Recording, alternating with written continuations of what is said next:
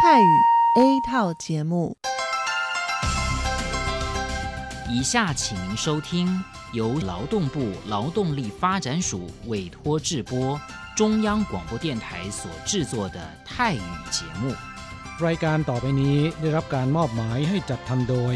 กรมพัฒนากำลังแรงงาน กระทรวงแรงงาน ไต้หวันสาธารณรัฐจีน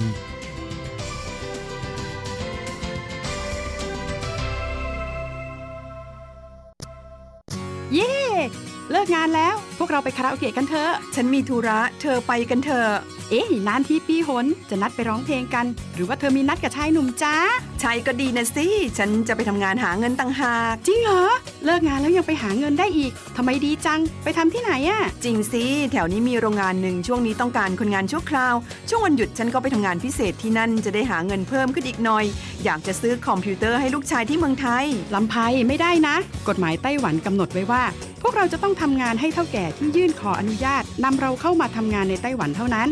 การไปทำงานที่อื่น ถือว่าผิดกฎหมาย หากถูกจับได้ จะถูกยกเลิกไปอนุญาตทำงาน ไม่เพียงถูกส่งกลับประเทศ ต่อไปก็เข้ามาทำงานในไต้หวันไม่ได้อีกแล้วฮะรุนแรงขนาดนั้นเลยเหรอ จะถูกส่งกลับประเทศไม่สามารถมาทำงานไต้หวันได้อีก งั้นฉันก็ไม่มีทางหาเงินส่งลูกเรียนมหาวิทยาลัยนะสิงั้นก็แย่กว่าเดิมมาสิ ใช่แล้ว ในเมื่อเราเข้ามาทำงานในไต้หวันแล้ว ก็ควรต้องปฏิบัติตามกฎหมายไต้หวัน จึงจะมีโอกาสหาเงินโอกาสหาเงินส่งกลับไปช่วยเหลือครอบครัว ฉันว่าเธอไปร้องเพลงกับฉันดีกว่านะอืมถูกอย่างที่เธอว่านั่นแหละ ฉันว่าฉันทำงานตามที่ระบุในสัญญาจ้างงานดีกว่า ไม่งั้นแทนที่จะหาเงินได้เยอะกว่าเดิม กลับถูกส่งตัวกลับประเทศซะนี่ใช่แล้วทำงานอยากถูกต้องตามถูกต้องตามกฎหมายดีกว่า ตอนนี้ไปร้องเพลงกับพวกเราได้หรือยังล่ะ ผู้ช่วยที่ดีของไต้หวันจูงมือกันก้าวไปข้างหน้า กรมพัฒนากำลังแรงงาน ร่วมฝ่าฟันไปพร้อมกับคุณ สนับสนุนโดยกรมพัฒนากำลังแรงงาน กระทรวงแรงงานไต้หวันงานไต้หวัน วันดี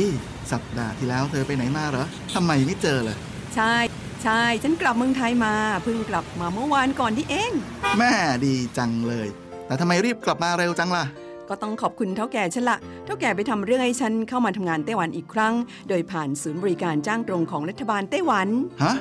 การจ้างตรงคืออะไรเหรอทำยากไหมไม่ยากเลย เท่าแก่บอกว่าสะดวกมาก แล้วก็ไม่ต้องผ่านบริษัทจัดหางาน ไม่เพียงประหยัดค่าในหน้าที่เมืองไทยนะทำให้ฉันเก็บเงินได้เพิ่มขึ้น ช่วยให้ครอบครัวฉัน มีฉัน มีชีวิตที่ดีขึ้นด้วย นอกจากนี้ฉันอยู่กับเท่าแก่มานาน คุ้นเคยกันดี การเดินเรื่องเข้ามาทำงานในไต้หวัน โดยวิธีการจ้างตรงเนี่ยยังทำให้ฉันได้ทำงานฉันได้ทำงานในสถานที่ที่คุ้นเคย ไม่ต้องเสียเวลาปรับตัวให้เข้ากับที่ทำงานใหม่ เท่าแก่ก็ไม่ต้องปวดหัว ว่าจะต้องเริ่มสอนคนใหม่สอนคนใหม่ เป็นผลดีกับทุกฝ่ายเลยล่ะแม่ดีจริง ๆ ผมเองสัญญาก็ใกล้ครบแล้วนะเนี่ยต้องรีบกลับไปบอกข่าวดีให้เท่าแก่รู้แล้วล่ะ จะได้ให้เท่าแก่ไปติดต่อที่ศูนย์บริการจ้างตรง เพื่อขอทำเรื่องให้ผมกลับมาทำงานไต้หวันใหม่งานไต้หวันใหม่ โดยวิธีจ้างตรงได้เลย แล้วก็จะต้องไปบอกข่าวนี้กับเพื่อนๆทุกคนให้ได้รู้กันด้วย ใช่ เรื่องดีๆ แบบนี้ต้องบอกต่อ จะได้ไปใช้บริการกันเยอะๆ ผู้ช่วยที่ดีของไต้หวันจูงมือกันก้าวไปข้างหน้า กรมพัฒนากำลังแรงงาน ร่วมฝ่าฟันไปพร้อมกับคุณ สนับสนุนโดยกรมพัฒนากำลังแรงงาน กระทรวงแรงงานไต้หวัน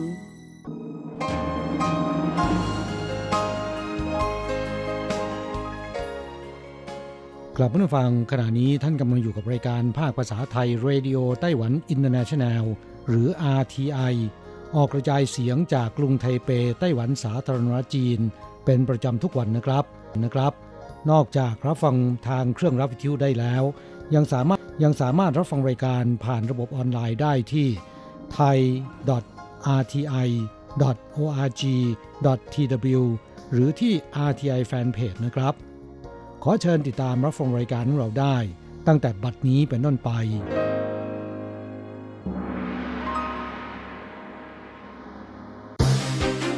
ลำดับแรก ขอเชิญติดตามรับฟัง ข่าวประจำวัน สวัสดีครับคุณผู้ฟังที่รักและเคารพทุกท่านครับ วันนี้ตรงกับวันพุทธที่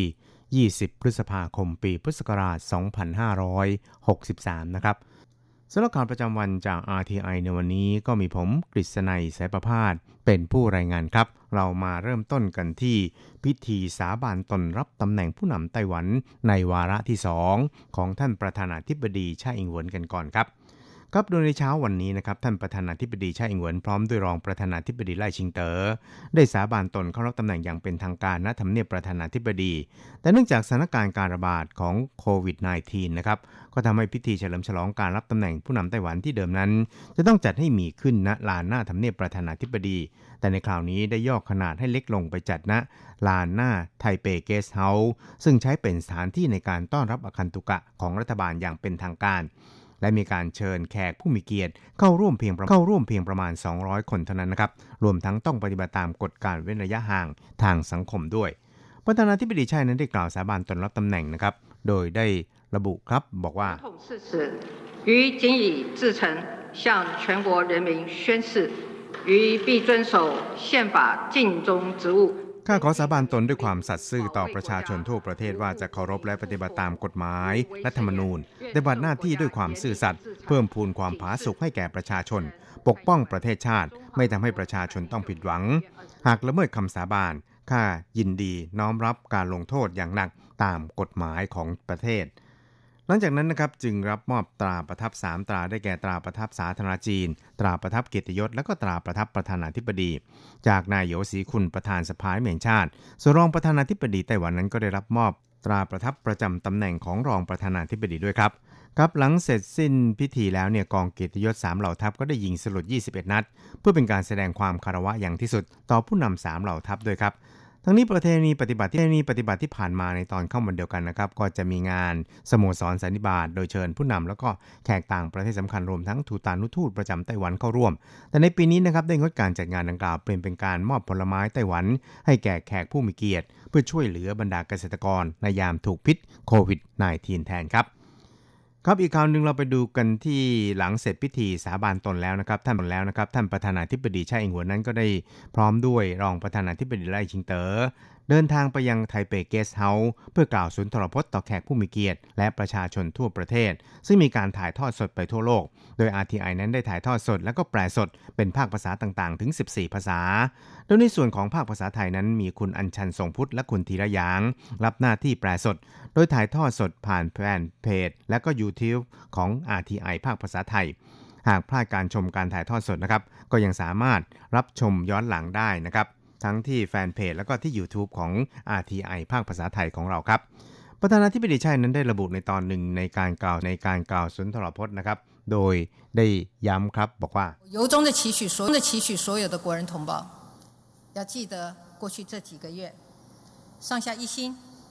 紧紧相依紧相依克服难关的感动中华民国可以很团结台湾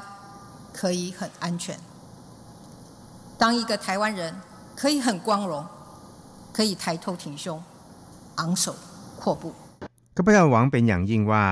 เราเพื่อนร่วมชาติทั้งมวลนั้นต้องจดจำไว้ว่า ในช่วงหลายเดือนที่ผ่านมาเราได้สามัคคีเป็นน้ำหนึ่งใจเดียวกัน เอาชนะอุปสรรคต่างๆ นานาไปได้ด้วยดีนะครับ จึงเห็นได้ว่า สาธารณจีนนั้นพร้อมที่จะสามัคคีกันไต้หวันปลอดภัยได้ มีความภาคภูมิใจในความเป็นชาวไต้หวัน ยืดอก แล้วก้าวไปด้วยความสง่าผ่าเผยครับครับนอกจากนี้นะครับท่านประธานาธิบดีชัยนั้นก็ได้กล่าวถึงความสัมพันธ์ระหว่างช่องแคบไต้หวันนะครับ โดยได้กล่าวย้ำครับว่า再次重申和平对等民主对话ข้าพเจ้าขอย้ำจุดยืนอีกครั้งได้แก่สันติภาพเสมอภาคประชาธิปไตยและการเจรจา เราไม่มีวันยอมรับการที่ทางการปักกิ่งจะอาศัยหนึ่งประเทศสองระบอบ มากดฐานะไต้หวันฐานะไต้หวัน เพื่อทำลายสถานภาพปัจจุบันบนช่องแคบไต้หวันโดยเด็ดขาด นี่เป็นหลักการที่เรายืนหยัดอย่างเหนียวแน่น ไม่เคยเปลี่ยนแปลง เราจะดำเนินความสัมพันธ์ระหว่างช่องแคบไต้หวัน ตามบทบัญญัติในรัฐธรรมนูญ และกฎหมายว่าด้วยความสัมพันธ์ระหว่างช่องแคบไต้หวันนะครับครับผู้นำไต้หวันนั้นผู้นำไต้หวันนั้นได้ย้ำกับว่าปัจจุบันนั้นความสัมพันธ์ระหว่างช่องแคบไต้หวันกำลังตั้งอยู่บนจุดหัวเลี้ยวหัวต่อ ทั้งสองฝ่ายนั้นมีความรับผิดชอบที่จะต้อง หาทางในการอยู่ร่วมกันในระยะยาวต่อไป หลีกเลี่ยงการเป็นปฏิบัติระหว่างกัน รวมทั้งไม่ขยายความไม่ลงรอยให้มากยิ่งขึ้น ท่ามกลางสถานการณ์ที่แปรเปลี่ยนไปประธานาธิบดีชัยนั้นจะยืนหยัดในหลักการ และมีท่าทีเปิดกว้างในการแก้ไขปัญหาที่เกิดขึ้นด้วยความรับผิดชอบ รวมทั้งหวังเป็นอย่างยิ่งว่า ผู้นำของช่องแคบไต้หวันนั้น จะร่วมกันแบกรับภารกิจนี้ด้วยความรับผิดชอบ จับมือกัน สร้างเสถีภาพและพัฒนาช่องแคบไต้หวันร่วมกันนะครับ ครับแล้วก็หลังจากที่มีการกล่าวสุนทรพจน์แล้วนี่นะครับ ท่านประธานาธิบดีชัยนั้นก็ได้เป็นประธานในการพิธีสาบานตนรับตำแหน่งของคณะรัฐมนตรีชุดใหม่ด้วยนะครับ แต่ว่าในเมื่อวานนี้นั้น นายหลีม่งเยี่ยนเลขาธิการสภาบริหาร แล้วก็นายติงอีหมิง ว่าที่โฆษกรัฐบาลไต้หวันคนใหม่นั้น ก็ได้ร่วมกันเปิดแถลงข่าวเกี่ยวกับคณะรัฐมนตรีชุดใหม่ที่กำลังจะเข้ารับหน้าที่ในวันนี้นะครับ หลังจากพิธีสาบานจากพิธีสาบานตนรับตำแหน่งประธานาธิบดีไต้หวันสมัยที่ 2 ของท่านผู้นำไต้หวันแล้ว โดยมีนายกรัฐมนตรีสูจันชังดำรงตำแหน่งนายกรัฐมนตรีต่ออีกหนึ่งสมัย ซึ่งก็ทำให้ท่านนายกซูนั้นกลายเป็นนายกรัฐมนตรีคนแรกของไต้หวันที่เคยดำรงตำแหน่งนี้ถึง 3 สมัย โดยรายชื่อคอรมอชุดใหม่นั้นส่วนใหญ่ก็ยังคงเป็นหน้าเดิมครับ มีการปรับเปลี่ยนเพียงแค่ 6 ตำแหน่งเท่านั้น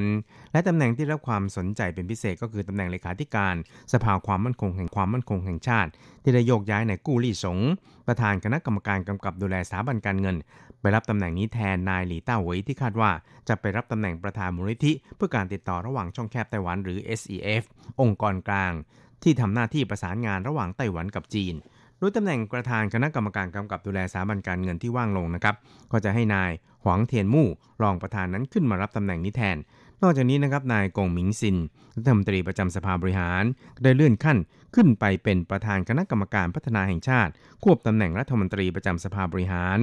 นายหลีหยงเตอ๋อประธานคณะกรรมการกิจการฮักกา ไปรับตำแหน่งรัฐมนตรีว่าการกระทรวงวัฒนธรรมนะครับ ส่วนตำแหน่งประธานคณะกรรมการกิจการชาวฮักกาที่ว่างลงนั้นก็ให้นายหยางฉางเจิ้นรองประธานนะครับ ขยับขึ้นไปนั่งแทนครับ นอกจากนี้ตำแหน่งรัฐมนตรีว่าการกระทรวงเทคโนโลยี ก็มีนายอูเจิ้งจงรัฐมนตรีประจำสภาบริหารนั้น รับตำแหน่งนี้แทนครับ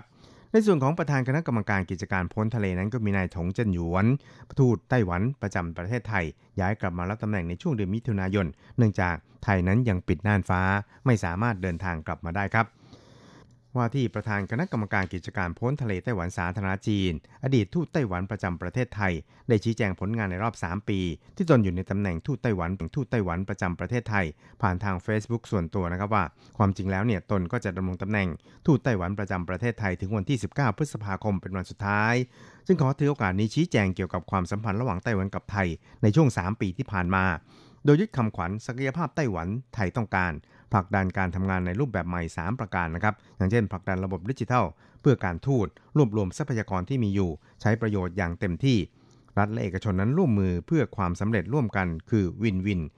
ให้ความสำคัญกับการบริการนักธุรกิจไต้หวันในประเทศไทย และก็ปฏิรูปการใช้ทรัพยากรที่มีอยู่อย่างมีประสิทธิภาพครับนอกจากนี้นะครับก็ยังเปิดช่องทางความร่วมมือในทุกมิติกับไทยด้วย ทั้งในส่วนของความร่วมมือระดับสังคม ชุมชน แล้วก็ระดับกระทรวงระหว่างกันนะครับ ตลอดจนผลักดันการเสริมปฏิสัมพันธ์กับประชาคมนานาชาติในประเทศไทยด้วยครับในส่วนของปฏิสัมพันธ์ระหว่างไต้หวันกับไทยนะครับทูตถงนั้นก็ได้ระบุว่าในปี 2019 ก็คือปีที่แล้วเนี่ย ชาวไต้หวันกับชาวไทยนั้นมีการไปมาหาสู่กันถึง 1.24 ล้านคนครั้ง เพิ่มขึ้นจากปี 2016 ถึง 147%นะครับ ด้านการศึกษานั้นปีที่แล้วนักศึกษาไทย มาศึกษาต่อในไต้หวันถึง 4,000 กับ 1 คน เพิ่มขึ้นจากปี 2016 ถึง 228%นะครับ ส่วนการลงทุนในปีที่แล้วมีทุนต่างชาติลงทุนในไทยลดลง 18.6%ในขณะที่การลงทุนของนักลงทุนไต้หวันในไทยนั้น กลับสวนกระแสเพิ่มขึ้นถึง 278.2%ครับ นอกจากนี้ก็ยังมีนักลงทุนไทยมาลงทุนในไต้หวันด้วยนะครับ โดยปีที่แล้วเนี่ยมีทุนไทยมาลงทุนในไต้หวันรวม 70.73 ล้านดอลลาร์สหรัฐ ทุบสถิติเท่าที่เคยมีมาครับ เพิ่มขึ้นกว่าเท่าตัวจากปี 2016 แล้วก็ในช่วง 3 ปีที่ผ่านมานั้น ทุนไทยลงทุนในไต้หวันเกินกว่าครึ่งหนึ่งของมูลค่าการลงทุนในช่วง 70 ปีที่ผ่านมาด้วยครับ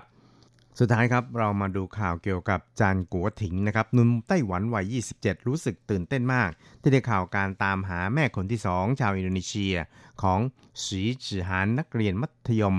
หญิงไทเปที่1นะครับจนตามหาพบหลังจากที่ต้องจากกันนานถึง 15 ปีทีเดียวครับด้วยความช่วยเหลือจากสื่อไต้หวันและอินโดนีเซียและอินโดนีเซีย เพราะตัวเองนั้นก็ถูกแม่นมหรือพี่เลี้ยงชาวอินโดนีเซียที่มีชื่อว่าอีแดมอีแดม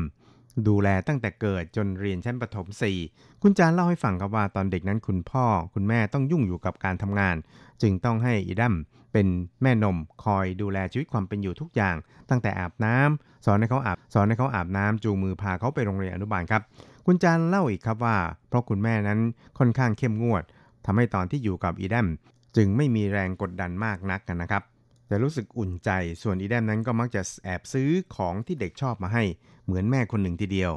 กลางดึกนั้นยังแอบย่องมาช่วยเขาทายาอีกด้วยครับ ในช่วง 17 ปีที่ผ่านมานั้นเขาก็พยายามหาอีแดมที่เคยเลี้ยงดูเขามาตั้งแต่แบบเบาะนะครับ แต่ว่าก็ไม่มีข้อมูลอะไรเพิ่มเติมครับ จึงได้ขอให้ RTI และก็สื่อต่างๆ ช่วยเหลือในเรื่องนี้ และหวังว่าจะได้เจอหน้ากันในเร็ววันครับวันแรกที่ได้เจอกันนั้นเขาก็จะต้องบอกกับอีแดมว่า แม่ผมรักแม่ และจะดูแลเธอไปจนชั่วชีวิต ให้อีแดมนั้นมีความสุขครับ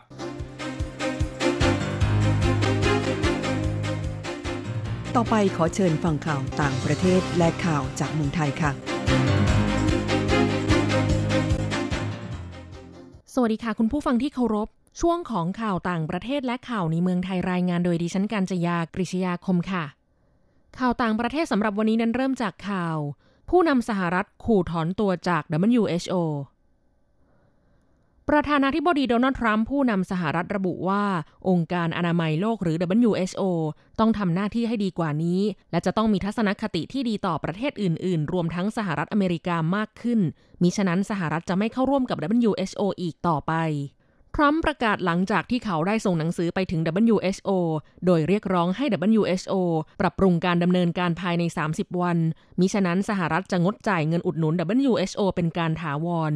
และในโอกาสนี้ทรัมป์ได้ประกาศว่า รัฐบาลกลางสหรัฐ จะจ่ายเงินจำนวน 16,000 ล้านดอลลาร์สหรัฐ ให้ถึงมือของเกษตรกรโดยตรงตรง ซึ่งเป็นส่วนหนึ่งของโครงการรับมือผลกระทบจากสถานการณ์การแพร่ระบาดของโรคโควิด -19 มูลค่า 19,000 ล้านดอลลาร์สหรัฐ เพื่อชดเชยต่อความเสียหายที่เกษตรกรได้รับจากผลกระทบของโรคโควิด -19 ขณะเดียวกันผู้นำสหรัฐกล่าวว่า การที่พบผู้ติดเชื้อภายในประเทศมากเป็นสิ่งที่ดี เพราะแสดงให้เห็นว่ามีการตรวจหาเชื้อในประเทศมาก ซึ่งขณะนี้สหรัฐมีผู้ติดเชื้อประมาณ1ล้าน5แสนคน และมีผู้เสียชีวิตประมาณ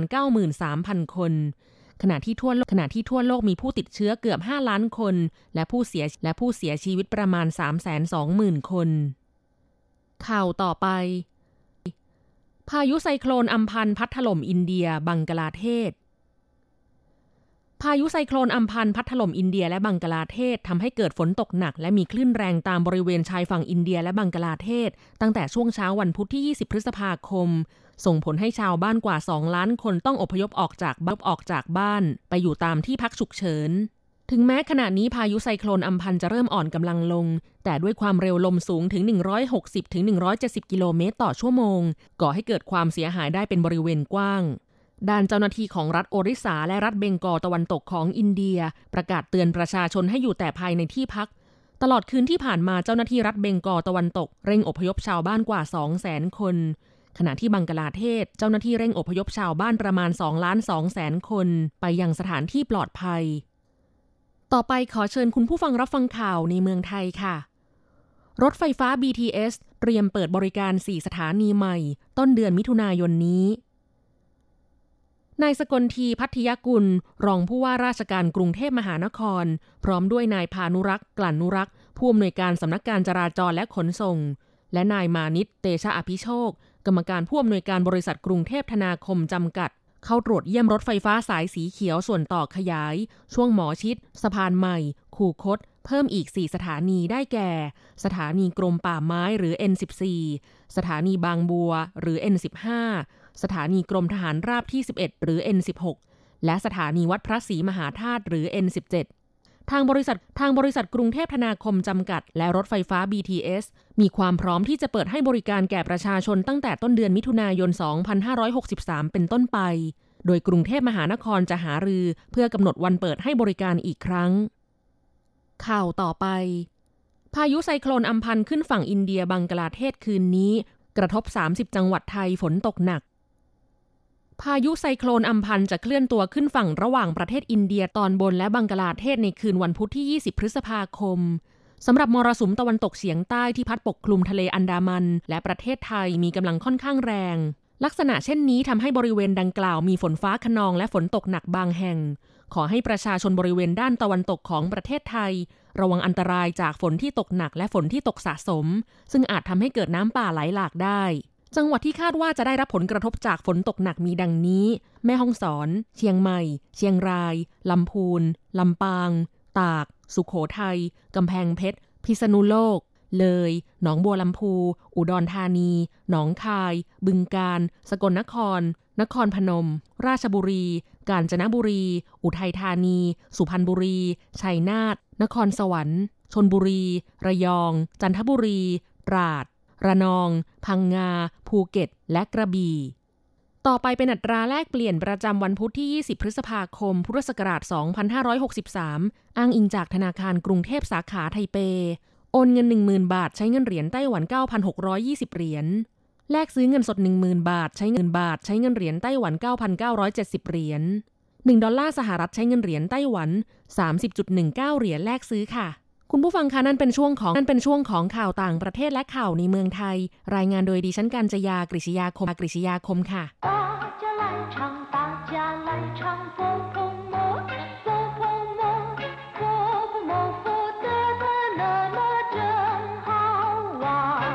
สวัสดีครับผู้ฟัง พบกันในวันนี้เราจะมาเรียนวิทยาลัยภาษาจีนนาอากาศภาคเรียนที่สองบทที่ 17 ของแบบเรียนชั้นกลาง บทที่ 17 สีกว้านความเคยชิน หรือความคุ้นเคย ในบทนี้เราจะมาเรียนสนทนาภาษาจีนกลางที่เกี่ยวกับความเคยชิน หรือความคุ้นเคย เทศกาลไหว้พระจันทร์และความคิดถึงบ้านนะครับ 第十七课习惯一对话一个人在外国想不想家？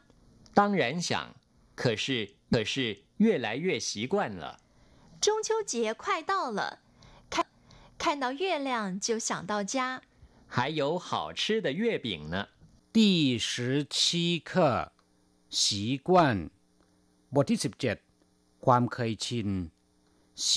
สีกวนแปลว่า เคยชิน คุ้นเคย หรือว่าความเคยชิน ความคุ้นเคย เช่นสีกวนเฉิงจื่อหรานหรานแปลว่าคุ้นเคย หรือว่าเคยชินเสียจนกลายเป็นเรื่องธรรมดาไปแล้ว พูดว่าสีกวนเฉิงจื่อหราน นอกจากนี้คำว่าสีกวนยังหมายถึงนิสัยหรือว่าอุปนิสัยได้อีกด้วย อย่างเช่นว่าเฉาเย็น是坏习惯สูบบุหรี่เป็นนิสัยที่ไม่ดี坏แปลว่าไม่ดีหรือว่าเสีย ต่อไปมาดูความหมายของประโยคสนทนาในบทนี้กัน一个人在外国想不想家อยู่เมืองนอกคนเดียวคิดคนเดียวคิดถึงบ้านไหม一个人แปลว่า คนเดียว หรือคนเดียวโดดโดด在外国แปลว่าอยู่เมืองนอก อยู่ต่างประเทศ在ก็คืออยู่外国แปลว่าต่างประเทศหรือเมืองนอกคำว่ากัวแปลว่าประเทศไหวแปลว่านอกไหวกัวจึงแปลว่าต่างประเทศหรือเมืองนอกหรือจะพูดว่ากัวไหวก็ได้มีความหมายอย่างเดียวกัน ถ้าเป็นภายในประเทศในภาษาจีนจะพูดว่ากัวเน่ย一个人在国外 อยู่เมืองนอกคนเดียวโดดๆ想不想家คิดถึงบ้านไหม想แปลว่าคิดถึง不想แปลว่าไม่คิดถึง想不想ก็คือคิดถึงหรือไม่家เคยเรียนไปแล้วนะครับ แปลว่าบ้าน ครอบครัว一个人在国外想外想不想家อยู่ต่างประเทศคนเดียวคิดถึงครอบครัวไหม หรืออยู่เมืองนอกคนเดียวคิดถึงบ้านไหม当然想 可是越来越习惯了คิดถึงสิแต่ยิ่งมาก็ยิ่งชินซะแล้วตั้งหรันแปลว่าแน่นอน หรือมีความหมายว่าแน่แน่ตั้งหรันเฉียงก็คือคิดถึงสิคิดถึงแน่นอน可是越来越习惯了แต่ยิ่งมาก็ยิ่งชินซะแล้ว可是แปลว่า แต่ แต่ถ้าว่า越来越习惯了 ยิ่งมาก็ยิ่งชินซะแล้ว หรือว่านับวันก็ยิ่งชินซะแล้ว越แปลว่ายิ่ง越来越习惯了ยิ่งมาก็ยิ่งชินซะแล้ว หรือว่านับวันก็จะเคยชินมากขึ้น เรียกว่า越来越习惯了中秋节快到了看到月亮就想到家ใกล้เทศกาลไหว้พระจันทร์แล้ว เห็นดวงจันทร์เมื่อไหร่ก็คิดถึงบ้านเมื่อนั้นจงชิวเจี๋ย แปลว่าเทศกาลไหว้พระจันทร์ เป็นหนึ่งในสามเทศกาลสำคัญของชาวจีนนะครับ ซึ่งก็ตรงกับปฏิทินจีน วันขึ้นสิบห้าค่ำเดือนแปดจงชิวเจีย วันไหว้พระจันทร์ควายเต้าละใกล้จะถึงแล้ว หรือใกล้ถึงวันไหว้พระจันทร์แล้วขั้นเต้าเย่เลี่ยงจิ้วเฉีมองเห็นดวงจันทร์ก็ชวนคิดถึงบ้านขั้นเต้าเย่เลี่ยงแปลว่ามองเห็นพระจันทร์ เย่เลี่ยงก็คือดวงจันทร์หรือพระจันทร์นะครับ就想到家ก็คิดถึงบ้าน看到看到月亮就想到家เมื่อเห็นพระจันทร์ก็คิดถึงบ้าน中秋节快到了看到月亮就想到家家ใกล้เทศกาลไหว้พระจันทร์แล้ว เห็นดวงจันทร์ก็คิดถึงบ้าน还有好吃的月饼呢ยังมีขนมไหว้พระจันทร์ที่แสนจะอร่อยด้วย หมายถึงว่าพระจันทร์นอกจากจะชวนให้คิดถึงบ้านแล้ว ยังชวนให้คิดถึงขนมไหว้พระจันทร์ที่แสนจะอร่อยด้วยขายอยู่แปลว่ายังมีเขาชื่อแปลว่าอร่อย หรือว่าถูกปากเย่ปิงแปลว่าขนมไหว้พระจันทร์จะมีลักษณะกลมคล้ายๆ กับรูปพระจันทร์นะครับ ชาวจีนนิยมใช้ไหว้แล้วก็ทานในแล้วก็ทานในเทศกาลไหว้พระจันทร์เขาชื่อเย่ปิงก็คือขนมไหว้พระจันทร์ที่อร่อย 还有好吃的月饼呢ยังมีขนมไหว้พระจันทร์ที่แสนจะอร่อยด้วยกลับผู้ฟังหลังจากทราบความหมายของประโยคในสนทนาบทนี้ไปแล้วนะครับ ต่อไปขอให้เปิดไปที่หน้า 72 ของแบบเรียน เราจะไปเรียนรู้คำศัพท์ใหม่ๆในศัพท์ใหม่ๆในบทเรียนนี้ ศัพท์คำที่หนึ่งหยวนแปลว่ากลม รูปวงกลมพื้นราบ อย่างเช่นว่าหยวนจัวโต๊ะกลมหยวนถงแปลว่าท่อกลม ท่อกลม เหวียนจู้แปลว่าเสากลม แต่ถ้าเป็นเหวียนหมันจะหมายถึงด้วยดี สมบูรณ์ดี ดีกันทุกฝ่าย เรียกว่าเหวียนหมันอย่างเช่นว่าการจัดงานเสร็จสิ้นลงไปด้วยดีนะครับ ประสบความสำเร็จมากความสำเร็จมาก เรียกว่า เรียกว่าเหวียนหมันเฉิงกงศัพท์คำที่สองเย่เลี่ยง แปลว่าดวงจันทร์ พระจันทร์หรือว่าโลกพระจันทร์ เช่น今天的月亮很圆 วันนี้ดวงจันทร์กลมมาก หรือวันนี้พระจันทร์เต็มดวงศัพท์คำต่อไปเย่ปิ่ง ปิ่ง หมายถึงขนมไหว้พระจันทร์ ซึ่งจะมีลักษณะกลมคล้ายรูปพระจันทร์ ชาวจีนนิยมใช้ไหว้และใช้ไหว้และทานในเทศกาลไหว้พระจันทร์นะครับศัพท์คำที่สี่ไหว้กัวแปลว่า แปลว่าเมืองนอก หรือว่าต่างประเทศคำว่าไหว้คำเดียวนะครับ ก็คือนอก ข้างนอก กัวแปลว่าประเทศ ไหว้กัวก็คือเมืองนอกหรือว่าต่างประเทศคำว่าไหว้กัวยังสามารถพูดกลับคำเป็น กัวไหว้ก็ได้มีความหมายว่าต่างประเทศหรือว่าเมืองนอกเช่นกันนะครับศัพท์คำต่อไปเย่ไหลเย่แปลว่า นับวันก็ยิ่ง เช่น你越来越漂亮了คุณนับวันก็ยิ่งสวยงามยิ่งขึ้น หรือคุณสวยขึ้นทุกวัน我越来越胖了ผมยิ่งมาก็ยิ่งอ้วนขึ้น ศัพท์คำต่อไป想家แปลว่า คิดถึงบ้าน คำนี้แปลกันตรงๆนะครับ ไม่อ้อมค้อมเลยเฉียงแปลว่าคิดถึง ส่วนคำว่าเจียก็คือบ้านหรือว่าครอบครัวเฉียงเจียก็คือคิดถึงบ้าน ศัพท์คำต่อไป กู้เชียงแปลว่าบ้านเกิด มาตุภูมิหรือว่าแผ่นดินแม่ เรียกว่า กู้เชียง我的故乡在泰国清迈 บ้านเกิดของผมอยู่ที่เมืองเชียงใหม่ ประเทศไทยคำว่ากู้คำเดียวแปลว่าของเก่า โบราณ ส่วนคำว่าเชียงก็คือบ้านหรือว่าชนบท กู้เชียงก็คือบ้านเกิดหรือมาตุภูมิศัพท์คำต่อไป จงชิวเจี๋ยเทศกาลไหว้พระจันทร์ เป็นหนึ่งในสามเทศกาลสำคัญของชาวจีน ตรงกับวันในปฏิทินจีนวันขึ้น 15 ค่ำเดือน 8 ซึ่งเป็นวันที่ชาวจีนรวมตัวกันลุกคือขึ้นมาต่อต้านการปกครองของพวกมองโกโดยใช้วิธีนัดหมายเขียนเป็นแผ่นกระดาษสอดไว้ในขนมไหว้พระจันทร์ ผลของการลุกฮือขึ้นมาในครั้งนั้น แม้นจะไม่ประสบความสำเร็จ เพราะว่าชาวบ้านไม่มีอาวุธที่จะมาต่อกรกับพวกมองโกแต่ชาวจีนก็ยังคงรำลึกถึงวีรกรรมของบรรพบุรุษในยุคนั้น โดยมีการสืบทอดถือปฏิบัติเรื่อยมาจนถึงทุกวันนี้นะครับ ศัพท์คำสุดท้ายเอเออ แปลว่าบางครั้ง บางคราว นานๆครั้ง หรือไม่บ่อยนัก อย่างเช่นว่า星期天偶尔会去看一场电影ในวันอาทิตย์ ไปดูหนังเป็นบางครั้งบางคราว偶尔去逛逛街ไปเที่ยวหาซื้อของในตลาดเป็นบางครั้งบางคราว ครับเพื่อนฟัง หลังจากที่เรียนผ่านไปแล้วนะครับ ขอให้นำไปหัดพูดบ่อยๆหัดพูดบ่อยๆ เราจะกลับมาพบกันใหม่ในบทเรียนหน้า สวัสดีครับ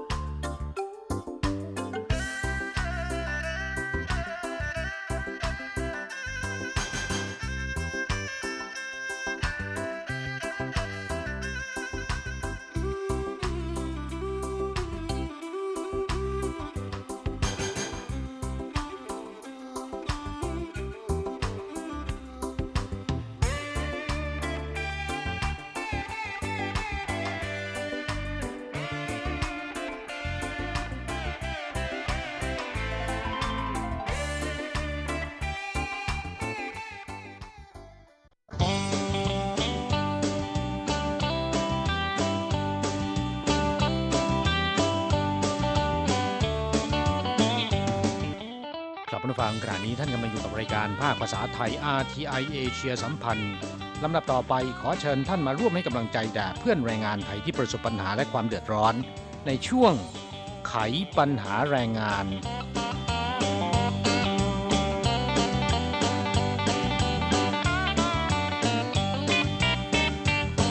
ครับสถานการณ์สถานการณ์โควิด -19 เริ่มทุเลาลงนะครับหวังว่ามาตรการต่างๆ คงจะได้รับการผ่อนเบาคลี่คลายมากขึ้นนะฮะค่ะ เนื่องจากว่าหลายมาตรการทีเดียวก็ส่งผลกระทบต่อผู้คนนะคะ โดยเฉพาะในส่วนที่เกี่ยวกับแรงงานต่างชาติเพื่อนฝั่งแรงงานไทยของเราก็ได้รับผลกระทบไม่น้อยอไม่ทราบว่าจำได้หรือเปล่านะครับ ช่วงเดือนมีนาคมที่ผ่านมานี้สถานการณ์โควิด -19 กำลัง ระบาดรุนแรงนะครับ แม้กระทั่งในไต้หวันนะฮะจำได้ดีค่ะเพราะว่าวันที่ดิฉันเดินทางกลับจากเมืองไทยนั้นเขาก็เริ่มใช้มาตรการว่าผู้ที่เดินทางกลับจากประเทศไทยนั้นต้องกักตัวนะคะครับตอนนั้นเนี่ยทางกระทรวงแรงงาน แนะนำให้คนงานต่างชาตินะครับที่สำรองแล้วก็ซื้อตั๋วเครื่องบินเรียบร้อยแล้ว เพื่อเดินทางกลับบ้านทางกลับบ้านไปเยี่ยมครอบครัว ควรที่จะเลื่อนหรือยกเลิกเที่ยวบิน เพราะเกรงจะติดเชื้อกัน แล้วก็ทางกระทรวงแรงงานนะครับ ในขณะนั้นเนี่ยได้บอกว่า ใครที่ยกเลิกหรือว่าเลื่อนตั๋วเครื่องบินในช่วงนั้นไม่กลับประเทศนะครับ แล้วก็เกิดความเสียหาย อันเนื่องมาจากว่าการคืนค่าตั๋วเครื่องบินถูกหักค่าธรรมเนียม แล้วก็ต้องเสียค่าใช้จ่ายค่าธรรมเนียมอะไรเพิ่มขึ้น กระทรวงแรงงานไต้หวันจะชดเชยเงินส่วนนี้ให้นะครับค่ะ ก็ถือว่า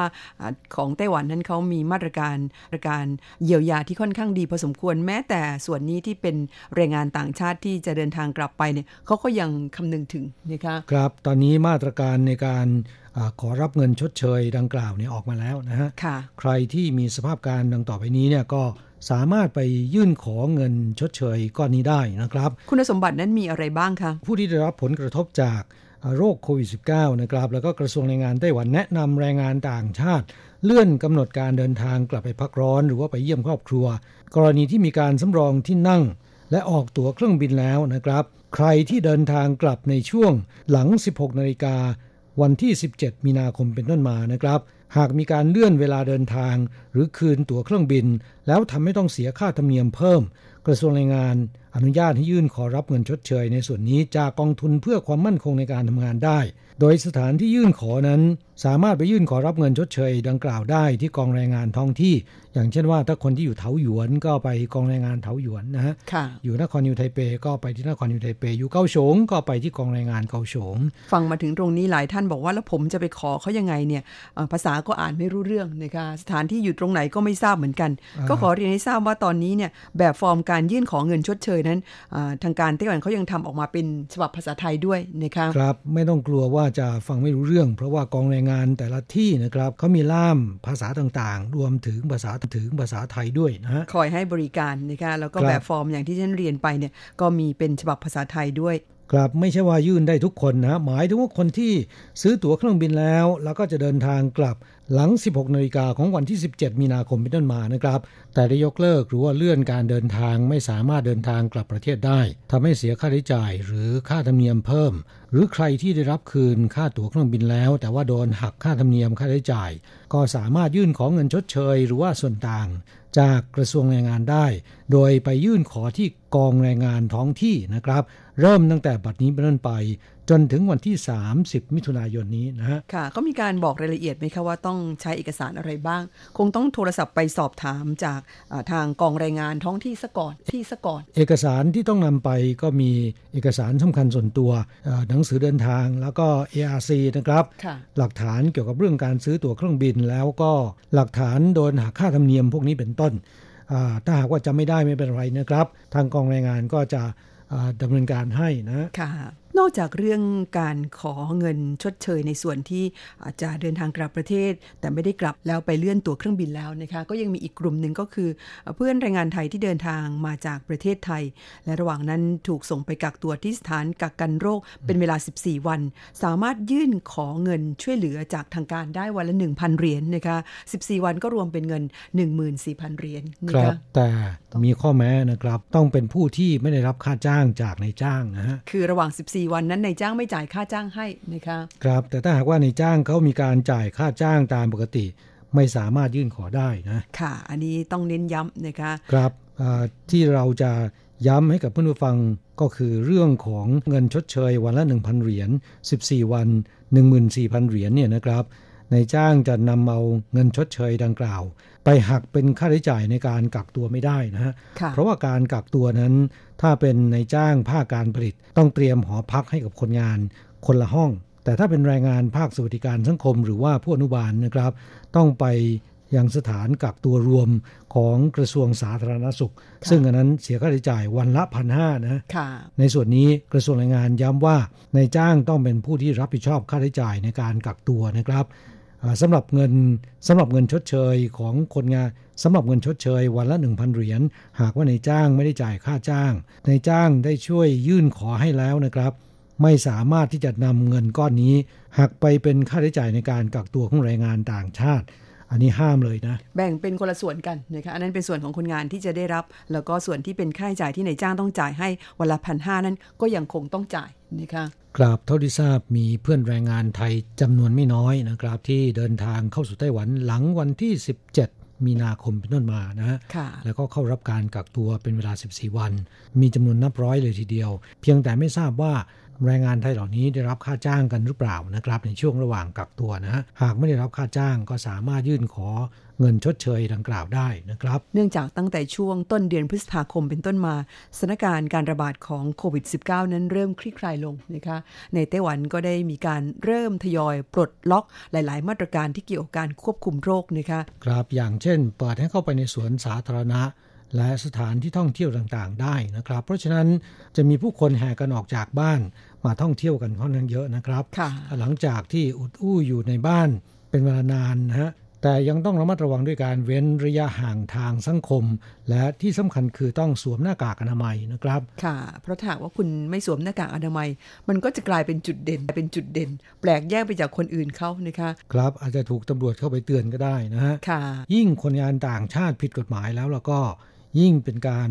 ล่อสายตาของตำรวจเลยทีเดียวนะ อย่างเช่น คนงานเวียดนามกลุ่มหนึ่งนะครับจำนวน 4 คน เมื่อวันที่ 1 พฤษภาคมที่ผ่านมานี้ ซึ่งเป็นวันแรงงานแห่งชาติ แล้วก็เป็นวันแรงงานสากลได้หยุดงานกัน คงจะเป็นเพราะว่าไม่ได้ออกมานั่งทานเหล้ากันนานพอสมควรแล้วนะครับ ช่วงพบค่ำเนี่ยก็นัดกันไปที่เวทีริมแม่น้ำต้านสุยนะครับ ซึ่งก็เป็นสถานที่ท่องเที่ยวที่มีผู้คนไปกันค่อนข้างเยอะ ปรากฏว่าคนงานเวียดนามทั้ง 4 คนเนี่ยไปนั่งล้อมวงดื่มสุรานะครับ โดยไม่ได้ใส่หน้ากากนะตอนดื่มสุราก็คงจะใส่หน้ากากไม่ได้นะก็เป็นที่สนใจของตำรวจ เมื่อตำรวจเข้าไปสอบถาม คนงานทั้งสี่ซึ่งผิดกฎหมาย เห็นตำรวจเข้ามาก็แตกตื่น แล้วก็วิ่งหนีถูกตำรวจรวบตัวได้ตัวได้นะครับทั้งสี่คนนะ ค่ะ ก็ปรากฏว่าเป็นคนงานผิดกฎหมาย ชาวเวียดนามทั้งสี่เลย บางคนหลบหนีเกิน 2 ปีแล้วนะฮะ อันเนื่องมาจากไม่ใส่หน้ากากอนามัยนี่เองนะคะครับ ก็นำมาเตือนกันไว้ ไม่ใส่หน้ากากในสถานที่สาธารณะ หรือว่าขณะที่โดยสารระบบขนส่งมวลชน นอกจากโดนปรับแล้วนะครับ ยังมีสิทธิ์โดนจับด้วย ถ้าหากว่าเรา เป็นคนงานผิดกฎหมายนะค่ะ ณ วันที่เราจะทำรายการในช่วงต้นเดือนพฤษภาคมนั้น แม้เขาจะมีการปลดล็อกหรือว่าผ่อนคลายมาตรการที่เกี่ยวกับการป้องกันโรคหลายมาตรการ แต่ว่าเรื่องของหน้ากากอนามัยนั้นยังไม่ปลดล็อกนะคะ ขึ้นระบบขนส่งมวลชน โดยสารระบบขนส่งมวลชน คุณยังต้องสวมหน้ากากอนามัยมิฉะนั้นจะถูกปรับสูงสุด 15,000 เหรียญนะคะ การสวมใส่หน้ากากอนามัยเป็นการป้องกันตัวของเราเองนะครับ ค่ะ เพราะฉะนั้นยังคงต้องสวมใส่หน้ากากอนามัยนะคะ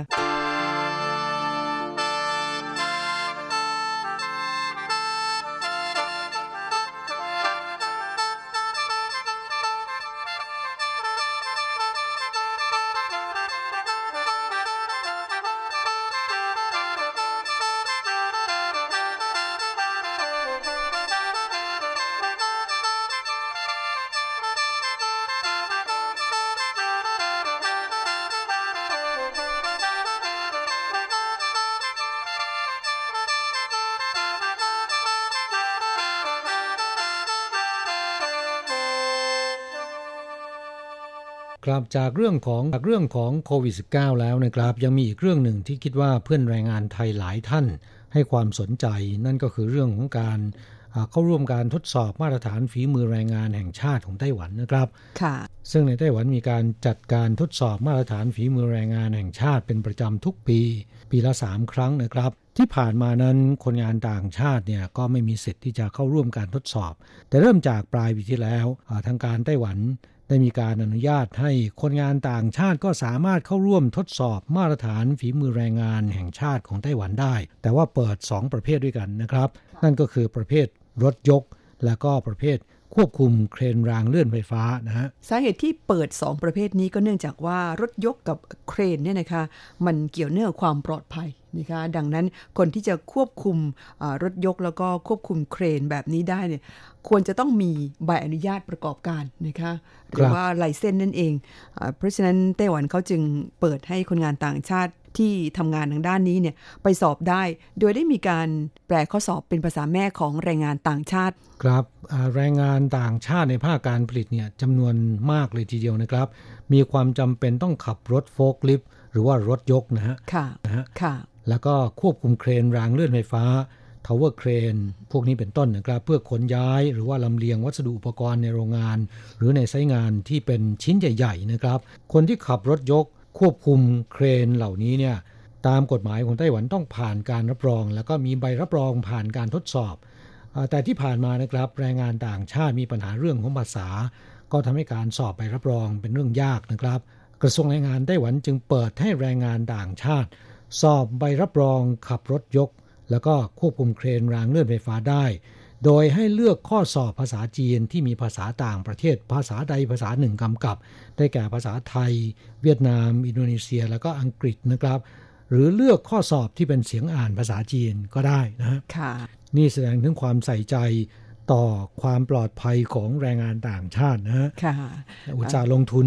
แปลข้อสอบแปลหลักสูตรเหล่านี้ เป็นภาษาแม่ของคนงานต่างชาติ เพื่อให้เข้าใจได้ง่ายนะค่ะ ปรากฏว่ายังไงคะ มีคนไปสอบเยอะไหม การทดสอบเริ่มมาตั้งแต่ปลายปี 2562 คือปีที่แล้วนะครับ ก็อย่างที่ก็อย่างที่บอกไปแล้วว่าไต้หวันนั้นเปิดให้มีการทดสอบมาตรฐานฝีมือแรงงานแห่งชาติปีละ 3 ครั้ง ครั้งที่ 3 ของปีที่แล้วเนี่ยมีการเปิดให้แรงงานต่างชาติ ร่วมทดสอบได้โดยเลือกภาษาแม่ของตัวเองนะครับ ปรากฏว่าในครั้งนั้นมีคนงานต่างชาติจำนวน 293 คน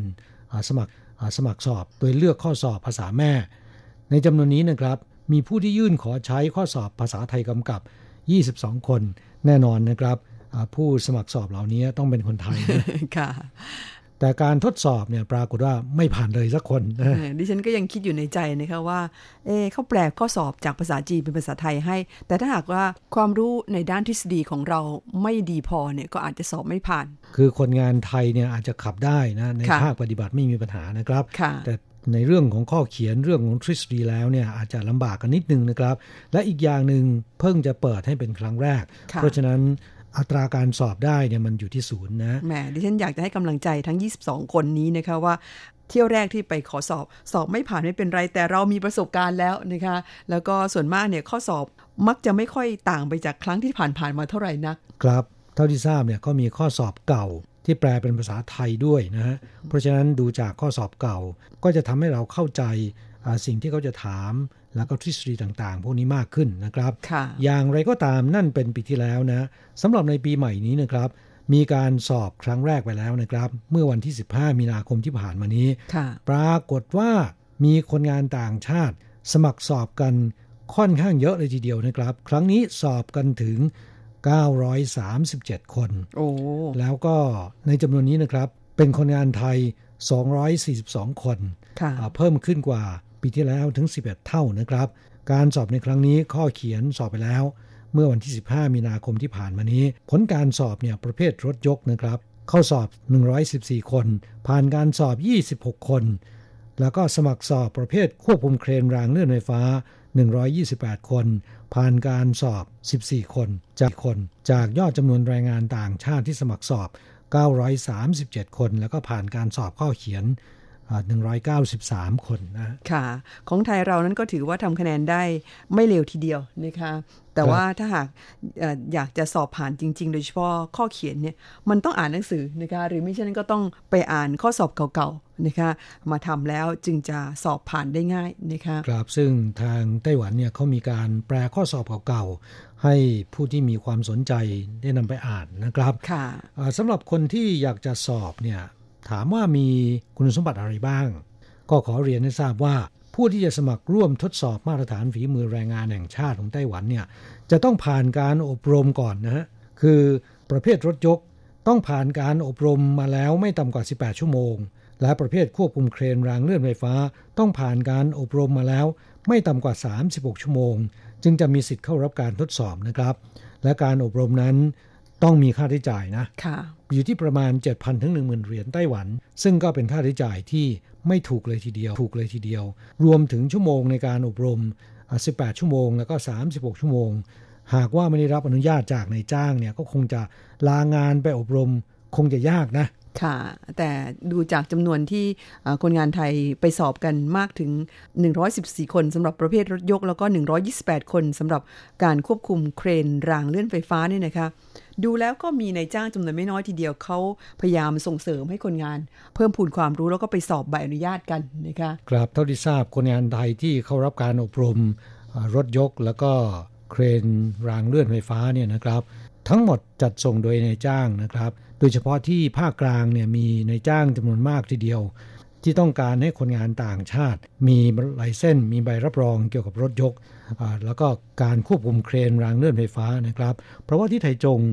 โรงงานเครื่องจักรกลเนี่ยมีค่อนข้างเยอะนะครับ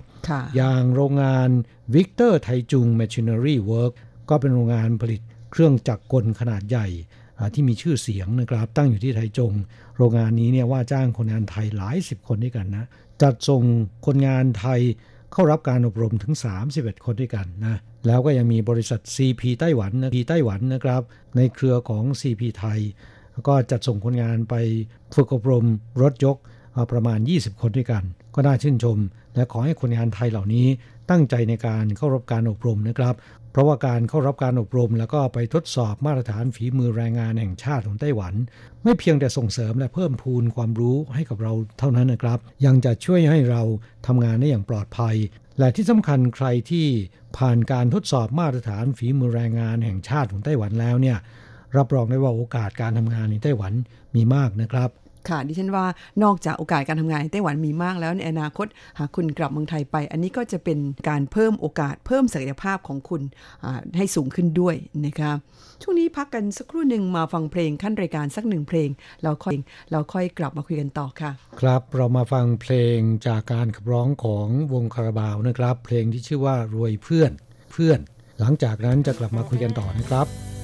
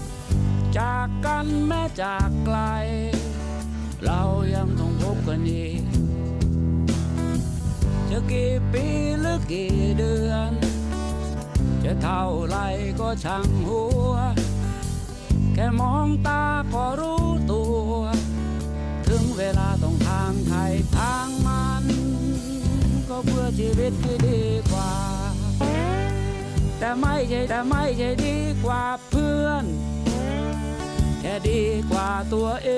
งเพราะเพื่อนก็ยังเป็นเพื่อน จะต่ำสูงขาวดำ จะผิดชอบชั่วดี ก็ยังเป็นเพื่อนวันยังคำ ไม่ใช่แค่คำหนึ่งหนึ่งคำ ในพจนานุกรม อชีวิตเลือกเกิดไม่ได้ เลือกกระทำได้ จึงแบกฝันนั้นยิ่งใหญ่ ข้ามน้ำและข้ามฟ้า จะกี่ปีหรือกี่เดือน เพื่อนใหม่ก็เพิ่มมา จอบประตูไว้จะรา ถึงได้รู้ว่าร่ำรวยเพื่อนฟู เป็นวิธีที่ดีกว่า แต่ไม่ใช่ดีกว่าเพื่อน แค่ดีกว่าตัวเอง เพื่อนก็ยังเป็นเพื่อนจะต่ำสูงขาวดำจะผิดชอบชั่วดี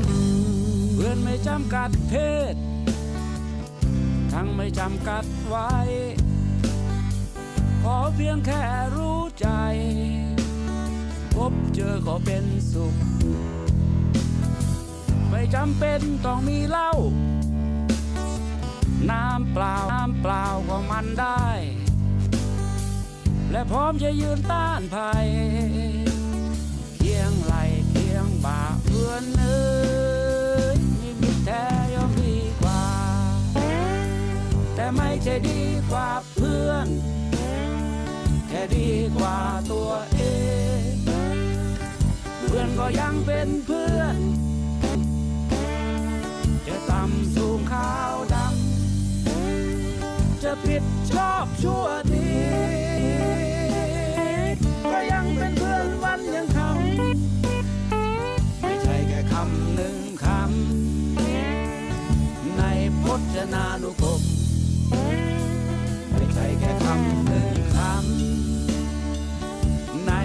ำใ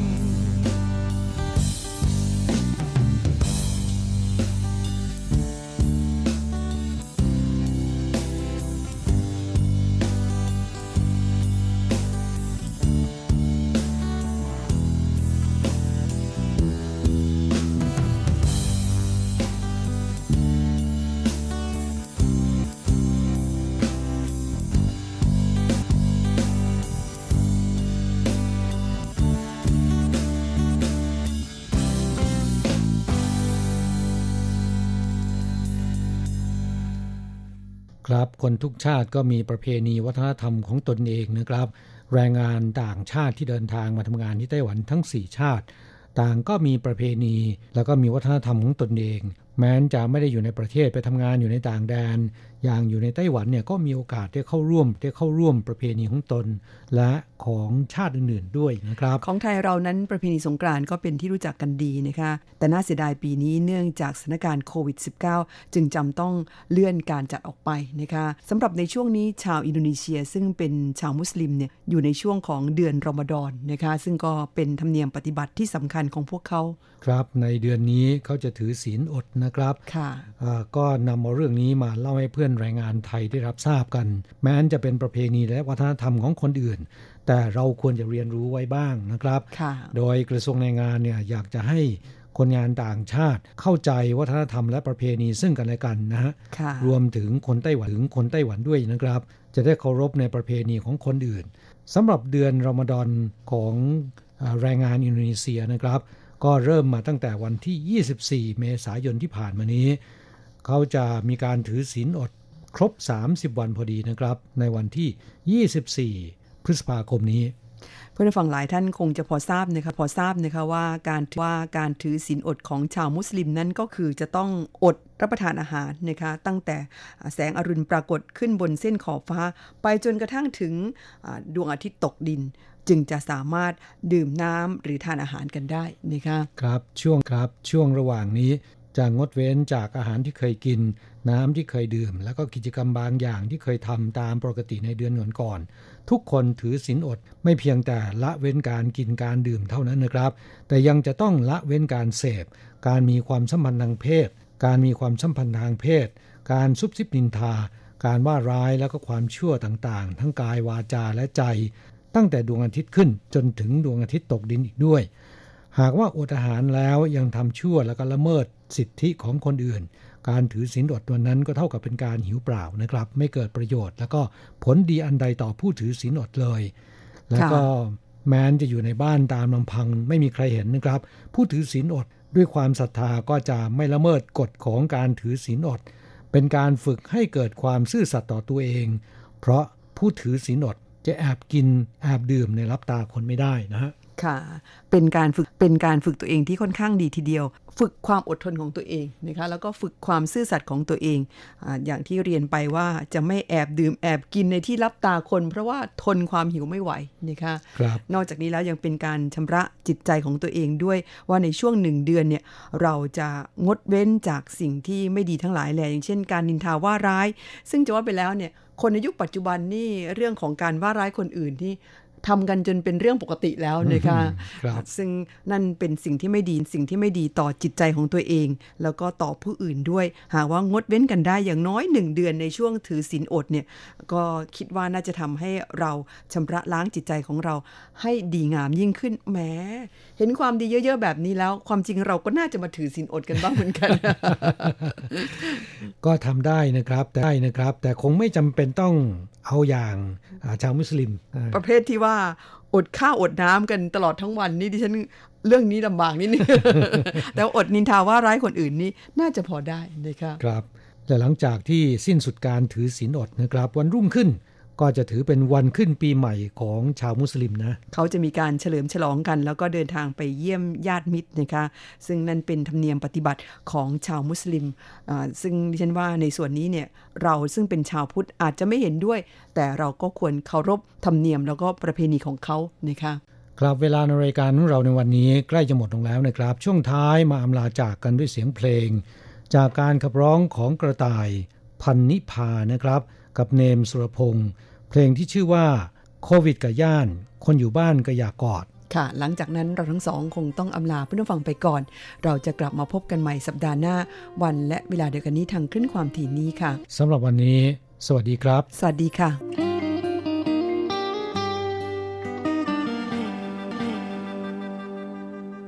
ก็อยากไปหาละเนอก็อยากไปก่อนละเนอหูบอคนอยู่ไกลมัน ไปใสเปิดมือถือบังข่าว ในห้องเศร้า ติดตามสถานการณ์อยากขึ้นเมื่อบ้าน อยากไปกอดแม่คำคิงให้แน่พ่อลายาแต่ทางการเพิ่นให้กักโตบ่ให้เดิ